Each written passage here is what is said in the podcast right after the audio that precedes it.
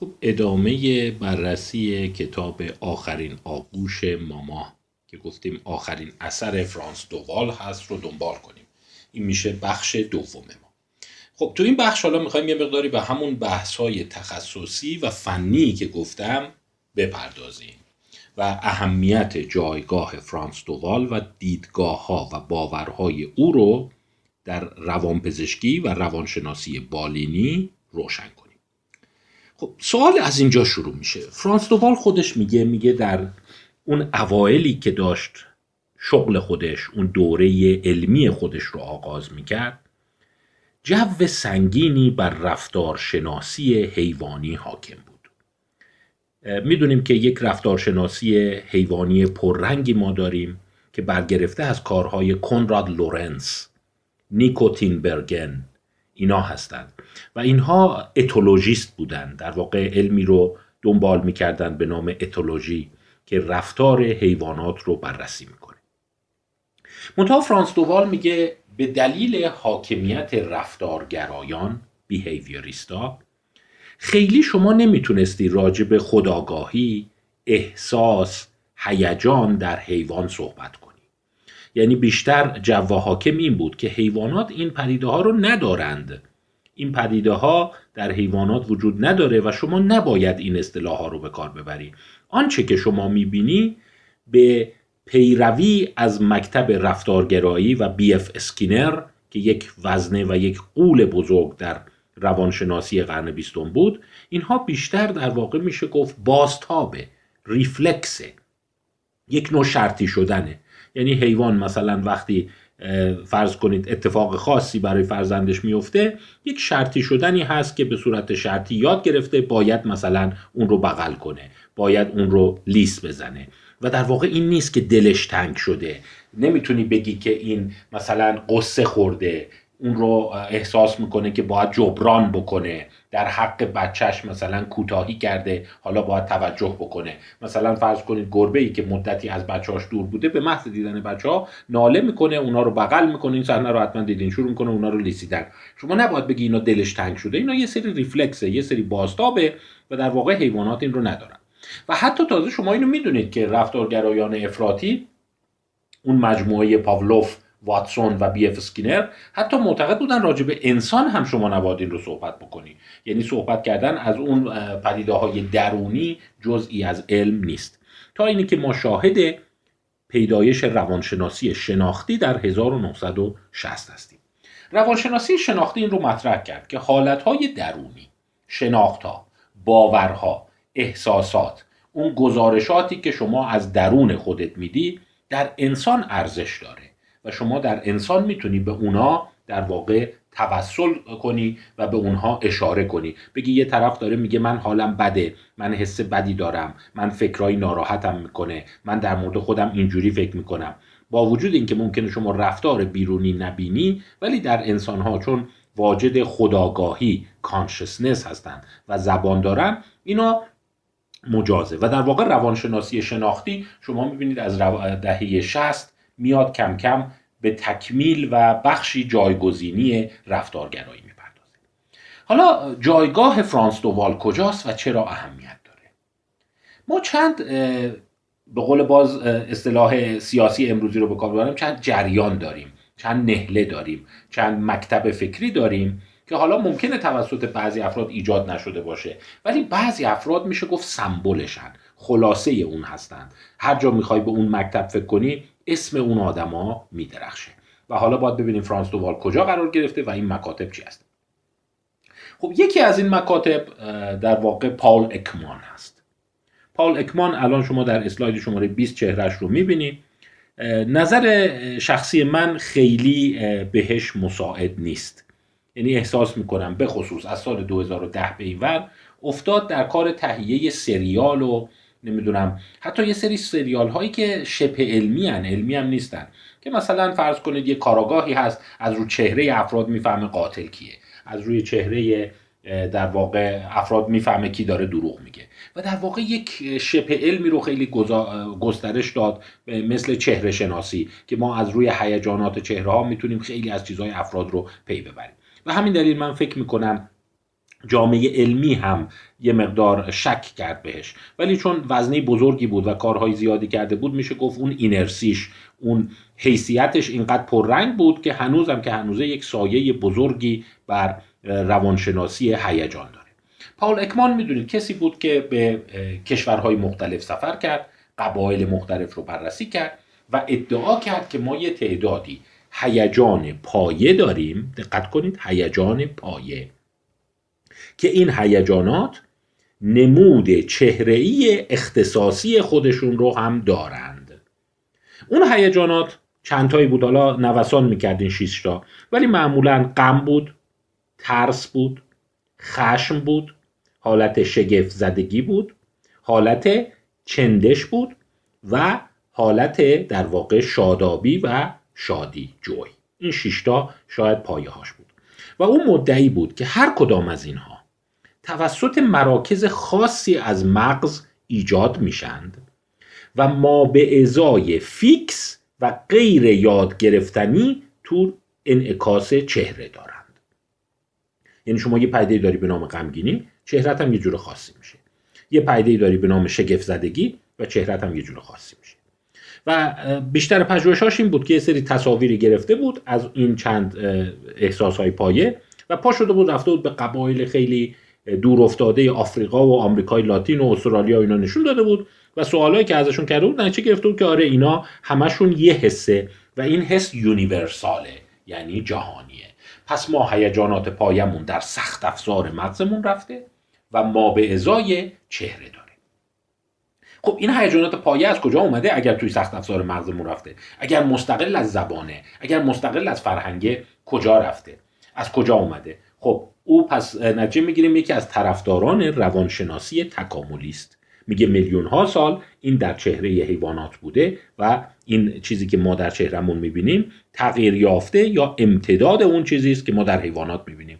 پس شما گربه که می‌بینی واقعا خشمگینه. اون حالتی که توی چهرش هست یک پدیده که همون که ادامه پیدا کرده توی شامپانزه ها می‌بینید و توی انسان ها اومده.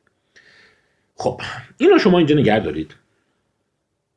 برگردیم به یک چالشی که فرانس دو وال خیلی با اون در اوایل دورش مواجه بود و هنوزم که هنوزه در روانشناسی وجود داره به نام anthropomorphism anthropomorphism به چه معناست؟ اولا این اصطلاح رو اول بار کی به کار برد؟ گزنوفانس یا کسنوفانس فیلسوف یونان باستان این رو با گزنفون اشتباه نکنید که تاریخدان یونان باستانه. سینوفانس چیزی که میگه اینه که به هومر ایراد می‌گیره. میگه تو تفسیری که از خدایان داری چون هومر یک مجموعه وسیعی راجع به خدایان نوشته بوده تو اشعارش و اینا خیلی آنها را انسانی کردی.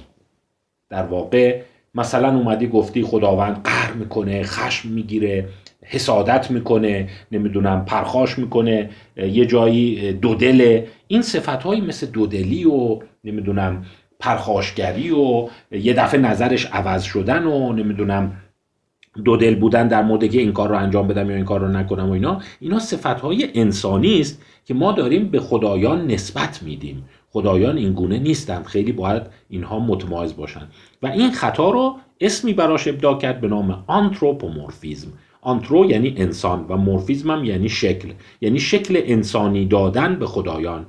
و علاوه بر اینکه تو هیجانات و حرفاشون تو ظاهرشون هم هست. مثلا یه خدایی هست که خیلی جسیم هیکل داره. یه خدای دیگه هست که خیلی چروکیده است. یکی دیگه راست قامته یکی ازولانیه و این مجسمه هایی هم که از یونان باستان از خدایان می ساختن رو اعتراض کرده و که اینا رو شما چرا داری انسانیش می‌کنی؟ خداوند در واقع انتظاییه نمی‌تونه انسانی باشه.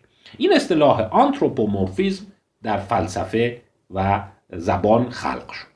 منتها بعدا این پدیده در علم مدرن سرایت پیدا کرد به نسبت دادن صفات انسانی به هر چیزی غیر از انسان. و به همین دلیل اومدن راجع به حیوانات هم همینو گفتن. گفتن شما مثلا میگی این گربه لج کرده اون یکی قهر کرده اون یکی حسودی شده. اینا در واقع همون نسبت دادن صفات انسانی است به غیر انسان. این صفات فقط مخصوص انسانه و شما نباید به امور دیگه اینا رو سرایت بدید و فرانس دووال میگه که این آنتروپومورفیزم به قدری قوی بود که مثلا شما اگر دهنت در می‌رفت توی بعضی محافل می‌گفتی مثلا ببین حیوان پشیمون شد یا حتی حیوان ترسید می‌گفت نه ببین ترسیدن پشیمون شدن اینا صفات انسانیه. اون فقط یک باستابه یک ریفلکسه یک انعکاس غریزی یا یادگیری شرطی شده است. این چیزها رو بیخودی به اینا نسبت نده. منتها در واقع فرانس دووال میگه که از سال 1980 به بعد 1960 گفتیم این رو در مورد انسان ها گفتن با اومدن روانشناسی شناختی و علوم شناختی. از 1980 به بعد کم کم به کارهای پال اکمان تکامل روانشناسی در واقع تکاملی اون evolutionary psychology یه عده پذیرفتن که نه ما شاید هیجاناتی در حیوانات هم داریم. یعنی حیوان هم خشگین میشه. منتها گفتن ما بیایم بگیم که هیجان داریم احساس نداریم. پس قدم بعدی این شد که اومدن گفتن در حیوانات emotion هست ولی feeling نیست. feeling یک ویژگی است که شما باید خودآگاه داشته باشی consciousness داشته باشی ولی نمی‌تونی feel کنی. ولی می‌تونی تپش قلب پیدا بکنی عرق بکنی دندونات رو نشون بدی لثه هات رو پرخون بشه لبات بره بالا صداهای زوزه مانند در بیاری که ما اسمش رو می‌ذاریم واکنش خشم. ولی این خشم نیست. اون احساس خشم توش نیست. فقط یک هیجانه که ما اسمش رو می‌تونیم بذاریم. و پال اکمان هم اون چیزی که تو حیوانات دیده بیشتر یک نماد چهره است. یعنی چهره اینا این رو نشون میده و با feeling در واقع معادل خودش ارتباطی نداره. feeling مخصوص انسانه. خب پال اکمان ببخشید فرانس دووال یک مثال جالبی هم در کتابش می‌زنه. این سرگذشت والتر رودولف هس. اولا اینو با اون رودولف هس مشهور که معاون هیتلر بود اشتباه نکنید. این یک دانشمند بوده سوئدی بوده. والتر رودولف هس 1881 تا 1973 که از دنیا میره و برنده جایزه نوبل هست در پزشکی و فیزیولوژی به سال 1949 ولی کشف او چه بود که بابت اون جایزه نوبل گرفت؟ و در واقع جریانی رو ایجاد کرد که هنوز که هنوزه در روانپزشکی و روانشناسی سایش وجود داره و اردوگاه های متعدد ایجاد شده. او نوبلش رو برای این گرفت که الکترود رو در جاهای مختلف هیپوتالاموس قرار داد. هیپوتالاموس حیوانات طبعا. و با تحریک الکتریکی ملایم این کانون ها رفتارهای مختلفی رو مشاهده کرد. مثلا یک قسمت رو که تحریک می‌کرد دید حیوان شروع به غذا خوردن می‌کنه. یک قسمت رو که تحریک می‌کنی حیوان میخوابه. یک قسمت رو که تحریک می‌کنی حیوان شروع به ادرار کردن می‌کنه. یک قسمت دیگه حیوان شروع به جویدن می‌کنه. و یک قسمت جالبی رو که در گربه تحریک کرد دید حیوان یک چهره پیدا می‌کنه به این صورت. دندونا می‌زنه بیرون زوزه می‌کشه پشمش پف می‌کنه دومش پف می‌کنه کمر خودش رو قوس میده و دقیقا مثل این گربه هایی که تو خیابون شما می‌بینید در حال دعوا کردنند. که در واقع به این حالت گفت شم ریج ریج یعنی چی؟ یعنی خشم. ولی فرانس دووال جالبه. میگه اون شم قبلش جالبه. شم یعنی چی؟ این شم فارسی نیست که کندل میشه. نه شم به معنی تقلبی یا ساختگی. مثلا شما می‌دونید در پژوهش‌ها میان میگن به طرف مثلا sham ECT دادن. یعنی ECT تقلبی دادن برای اینکه مقایسهش کنن با ECT واقعی به جای placebo شما لغت sham rage رو دارید. این در کتاب Comprehensive هم هست تو کتاب کاپلان هم هست. و در واقع میگه اون نکته اون sham قبلش جالبه. که خب چرا نمیگی گربه دچار خشم شده. خب هیپوتالاموس رو تحریک کردی گربه عصبانی شده. میگه اون زمان به قدری سلطه رفتارگرایی قوی بود که اصلا والتر رودولف هس بعدا تو نوشته هاش نوشت. که من اصلا ترسیدم بگم تحریک هیپوتالاموس باعث عصبانی شدن گربه میشه. چون اونا معتقد بودن گربه که عصبانی نمیشه گربه فقط یه ریفلکس داره. برای همین یه شم گذاشتم جلوش گفتم یعنی شبیه عصبانیت عصبانیت ساختگی. و حالا گربه که عصبانی نیست فقط پشماش پف کرده داره زوزه می‌کشه دندوناشو داده بیرون دومش پخ شده و چنگاشو در آورده. sham rage و این میگه که ببین چقدر این فراگیر بود که کسی نمیپذیرفت که این گربه ای که الان شما عکسش رو تو 23 می‌بینی عصبانیه. میگن این فقط یه سری انقباض عضلات چهره است. شاید از زمان دکارت هم این رو می‌گفتن که اینا یک رفتار اتوماتیکه. و به همین دلیل این تغییرات چهره ای رو که شما تو شامپانزه ها هم می‌بینید اینها در واقع یک ما به ازای احساسی نداره. اینا صرفا ریفلکس. خب اینجا میگه که پال اکمان به کمک رفتارشناسان حیوانی اومد. پال اکمان گفت نه ما emotion و emotion expression یعنی هیجان و بیان هیجانی در حیوانات هم داریم. ولی راجع به feeling ش نمی‌تونیم فعلا صحبت بکنیم جالبه بدونید که فرانس دووال با وجود اینی که خودش رو در اینجا مدیون کارهای پال اکمان می‌دونه. و در واقع یه جوری چند نویسنده ما داریم. مثلا اون جان بارک هم خیلی خودش رو مدیون پاول اکمان می‌دونه. معتقد پاول اکمان با این کاری که کرد و نشون داد ما یه سری هیجان پایه داریم و در واقع تغییر چهره خاص خودش رو هم داره یه دفعه مقوله هیجان رو به یک مقوله مشروع در علوم اعصاب تبدیل کرد. چون قبل از اون فقط از ریفلکس یاد می‌شد. یعنی شامپانزه الان تپش قلب داره بیقراره داره این ور رو نگاه می‌کنه. عرق حالا عرق کمتر اینا می‌کنن چهرهش ذره برافروخته است و مثلا دندوناش نشون میده که ما به این با آنتروپومورفیزم در واقع انسانمند کردنش میایم میگیم عصبانی. خب پس ببین یه ذره مرز اون غیر قابل عبور آنتروپومورفیزم رو پال اکمان لق کرد. یعنی بعد از اکمان دیگه خیلی ها راجع به هیجان در حیوانات صحبت می‌کردن بدون اینکه بهشون حمله بشه. منتها اینجا با اکمان خیلی همجهت نیست. میگه این داستانی که اکمان مدعیه که هیجانات در اینها فیکسه و یک تغییر چهره ثابت داره این درست نیست و بعضی از این هیجانات در حیوانات می‌تونه معنی دیگری داشته باشه. مثلا همین اسلاید شماره 24 رو نگاه کنید. این به نظر میاد شامپانزه داره لبخند می‌زنه.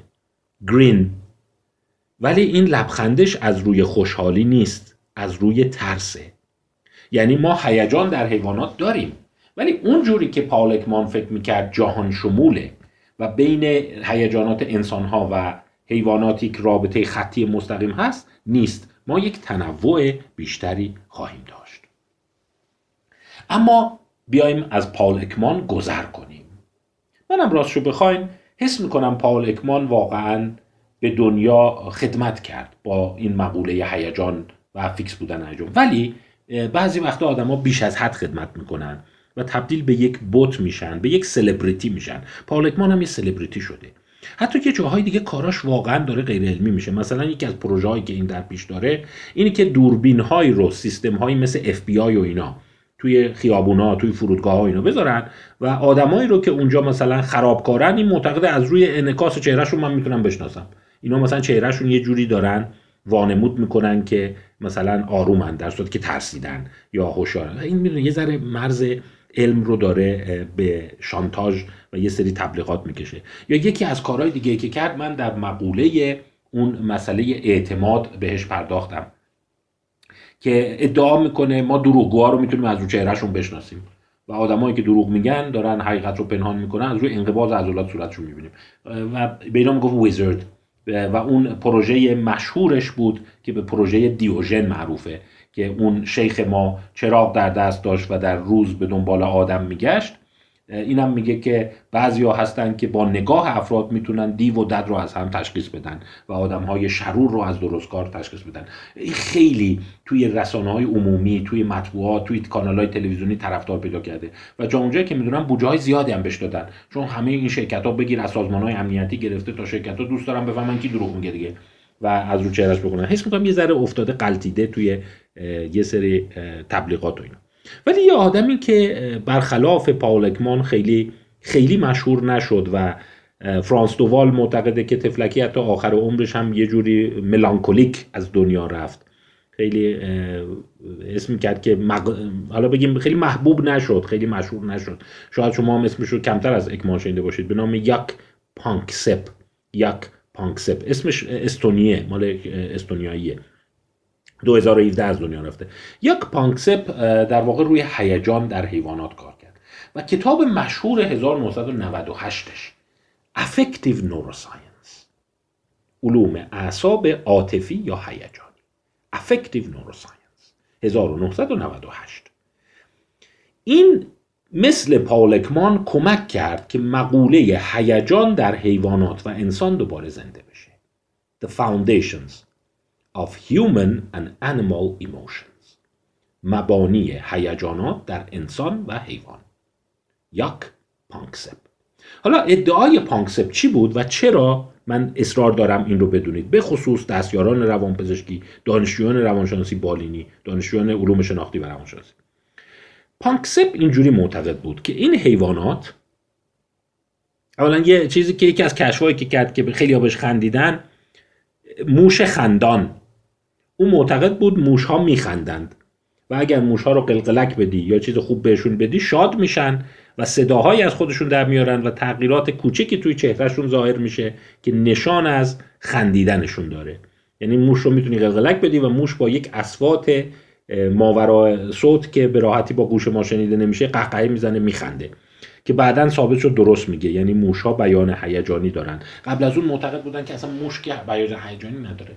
ولی او نشون داده بود موش ها هم انواع هیجانات رو تجربه می‌کنن. Laughing mouse موش خندان جز ابداعات اوست. و این در واقع پانکسپ مبانی چه چیزی رو در سالهای انتهای قرن بیستم ریخت؟ این بود که ما مراکزی در مغز داریم که این مراکز به صورت اختصاصی با هیجانات پایه مرتبطند. مثلا شما ببینید آمیگدال با ترس اینا آمیگدال. مسئله اینسولا با چندش. منطقه اینسولا با چندش این سبزا. OFC Orbitofrontal Cortex با خشم این جلو. و مناطقی مثل anterior cingulate cortex اینجا با غم مرتبطه. یعنی پانکسپ خواسته یا ناخواسته این رو ریخت که اولا هیجان در انسان و حیوان مشروعه برخلاف آنچه رفتارگرایان میگن و ما به ازاهای فیکس در مغز ما داره. یعنی کانونهای مغزی هستند که در واقع هیجانات رو دیکته می‌کنند و با بروز یا مهار اونها ارتباط دارن.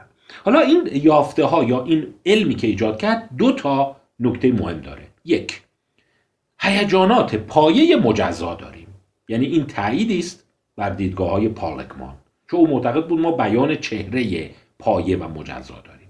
یعنی او در واقع مناطق مغزش رو به خصوص تو حیوانات پیدا کرده بود. و دو اگر هر کدام از این هیجانات یک مرکز خاص مغزی داره پس این مراکز تحت تاثیر ژنتیک داروها و بیماری های ارگانیک می‌تونه کمکار و پرکار بشه. پس این گونه ما می‌توانیم روانپزشکی را خیلی زیستی کنیم. متوجه شدید؟ یعنی ببینید اختلالات روانپزشکی مگه بیش از اینه؟ بیشتر اختلالات غمگینی پرخاشگری خشم وسواس ترس یعنی شما الان با همین چهار قانون نگاه کن. آمیگدال که این قانون زرد هست اینجا. این با ترس و استراب همراهه. خب تقریبا سی چل درصد بیماری روانپزشکی ترس و استراب و اینا هستند. یعنی طرف فوبیا داره پانیک داره حالت های اجتناب سوشال انگزایتی داره استراب اجتماعی داره. یه تعدادی با این ناحیه آبی رنگ ACC غمگینی تمام بیماری های ملانکولی و افسردگی و اینا. حالت خشم و پرخاش. این قسمت orbitofrontal cortex بسیاری از افراد مانیک افراد سایکوتیک افراد ضد اجتماعی اختلالات شخصیت. و باز این مناطقی که مربوط به disgust چندش هست این سبز insula اینا با تمام مسائلی مثل وسواس و اینا ارتباط پیدا می‌کنه. تمیزی پاکی انضباط اینا. خب اگر اینا هر کدومشون یه قانون دارن خب این قانونا می‌تونن خراب بشن. و در واقع روانپزشکی رو شما مثل پاتولوژی می‌تونی یه جوری جدا کنی. آقا اینجای مغزت خرابه شما افسردگی داری. یا برعکس چون افسردگی داری باید بریم اینجای مغزت رو بگردیم درستش کنیم. برای همینه کتابی نوشت که خیلی بر این مبنا سواره Textbook of Biological Psychiatry. کتاب درسی روانپزشکی بیولوژیک. حالا ببین پانکسپ اینقدر مشهور نشد. من فکر نمی کنم این رو الان reference منبع امتحان برد برای شما باشه. کاپلان و Comprehensive و اینا هست. ولی ایدش این بود که ما اختلالات روانپزشکی از هم مجزاند چون مراکز مغزی مجزا دارند و این مراکز می‌تونن خراب بشن و در واقع هم طبقه بندی روانپزشکی مشروعه هم اینی که یک رابطه می‌تونیم بگیم تقلیل گرایانه reductionist بین مغز و بیماری های روانپزشکی وجود داره. پس پانکسپ خواسته یا ناخواسته خیلی در این جهت حرکت کرد. اون کتاب Affective Neuroscience ش خیلی مهم بود. چون قبل از اون neuroscience بیشتر به مسائلی مثل شناخت هوش حافظه جهتیابی تعادل اینا میپرداخت. ولی این اومد خیلی قشنگ این پدیده رو پررنگ کرد. البته ممکن شما بگین سیستمش لیمبیک. اصلا شما همون کارهای والتر رودولف هست رو که دیدین 1949 بود. از اون زمان می‌دونستند که هیجان و اینا تو مغزه و اصلا پدیده جدیدی نبود. ولی شاید پانکسپ خیلی اومد اینا رو خوب دستبندی کرد. خیلی خوب تو موش نشون داد که فلان قسمت موش رو تحریک می‌کنه اینجوری میشه بعد فلان دارو رو میدی اون قسمت رو میره. بلوک می‌کنه در نتیجه موش استرابش کم میشه. خب پس این یه جریان قویه. و اگر این جریان رو نگاه کنید به درک روانپزشکی و روانشناسی مدرن به شما کمک می‌کنه. پس آدمایی که همجهت میشن یک پال اکمان یاک پانکسپ روانشناسان تکاملی روانشناسان بیولوژیک روانپزشکان بیولوژیک و طبعا این کانونهای مغزی که اینجا نشون میده تحت تاثیر خیلی از ژنها و در واقع methylation های فعال شدن ژن هاست. پس ژنتیک رفتاری. یعنی اگر شما هم پیمانان استراتژیک رو نگاه کنی ایناست. مثلا رابرت پلومین که یک ژنتیسین رفتاری است که از او یاد کردیم در اون مبحث شبح سرگردان آرتور ینسن. اونایی که به دوقلوها خیلی اعتقاد دارن اونایی که به اف اعتقاد دارن اونایی که نورو آناتومی رو خیلی تاثیر می‌ذارن اونایی که به طبقه بندی دی اعتقاد دارن بیشتر توی یک اردوگاه قرار می‌گیرند. خب حالا خوبی فرانس دووال چیه؟ فرانس دووال یه جا میگه که نه به این راحتی هم نیست. یعنی اینجاش هست که شاید او رو پلی بدانیم بین اردوگاه مقابل. اردوگاه مقابل کیا هستند؟ مثلا خانم لیزا فیلدمان بارت کتاب او رو معرفی کردم قبلتر. Psychological Construction of Emotion. در واقع بازسازی روانشناسی هیجان. ببین با کسی دیگه به نام جیمز راسل نوشته. لیزا فیلدمان بارت چی میگن؟ اینا حرفشون چیه؟ میگه we have misunderstood the nature of emotion for a very long time. ما ماهیت هیجان را برای مدت بسیار طولانی غلط فهمیدیم. و حتی فرانس دووال از یک شام دوستانه یاد می‌کنه که یاک پنکسپ بوده خانم لیزا فلدمان برت بوده و خودش بوده و این دوتا با هم داشتن مناظره می‌کردن و هیچ که حرف اون یکی رو قبول نمی‌کرده. پانکسپ می‌گفته هیجانات فیکسن اون تو ساخته شدن مدارهای مغزی هستن با یه سری مدار اون تو داریم. در صورتی که لیزا فلدمان برت این رو میگه توی این کتابش هست. و من قبلتر صحبت کردم ولی خلاصش رو این گونه میگه. میگه با هیجان به صورت مجزا به این صورت فیکسی که پاول اکمان و پانکسپ میگه نداریم. ما یک سری برانگیختگی در مغز داریم که این برانگیختگی به واسطه فرهنگ زبان خاطرات و محیط در جهت ساختن یک هیجان حرکت می‌کنه.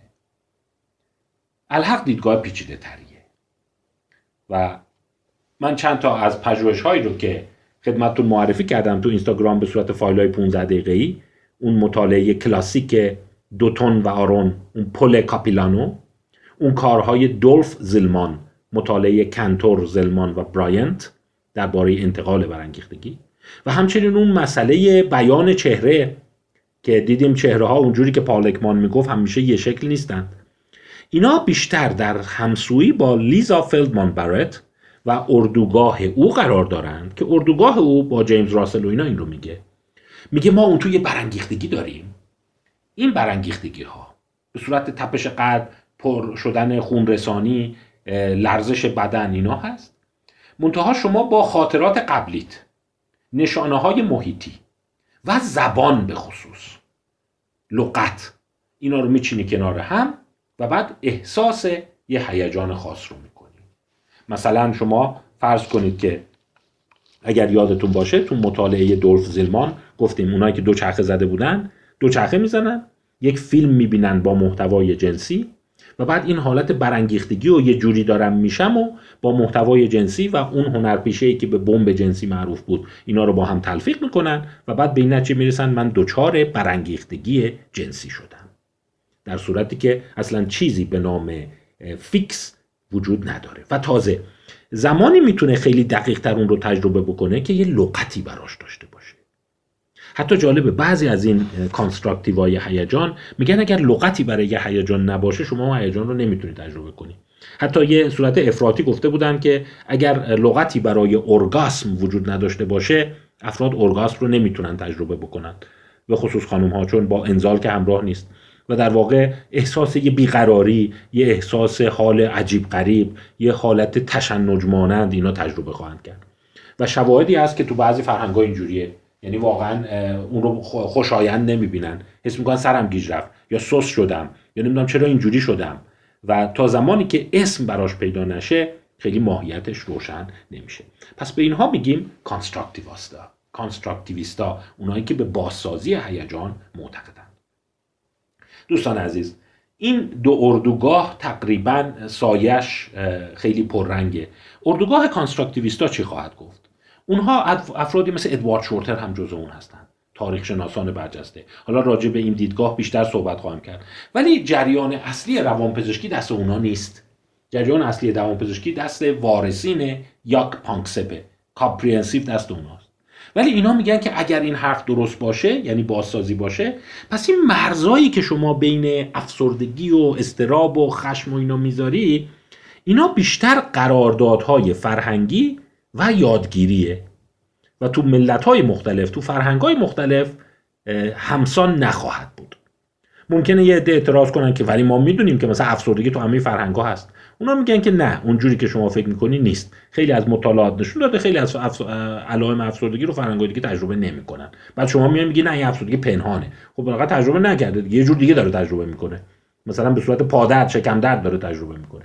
یا اینی که خیلی از این مشابهت هایی که شما می‌بینید مثلا اعتراضی که به پال اکمان کردن اینه که تو میگی من رفتم توی فرهنگ های مختلف اینو مچ کردم مقایسه کردم دیدم یکی بوده. ولی اون فرهنگ ها بیشترشون از فرهنگ غرب تاثیر پذیرفتن.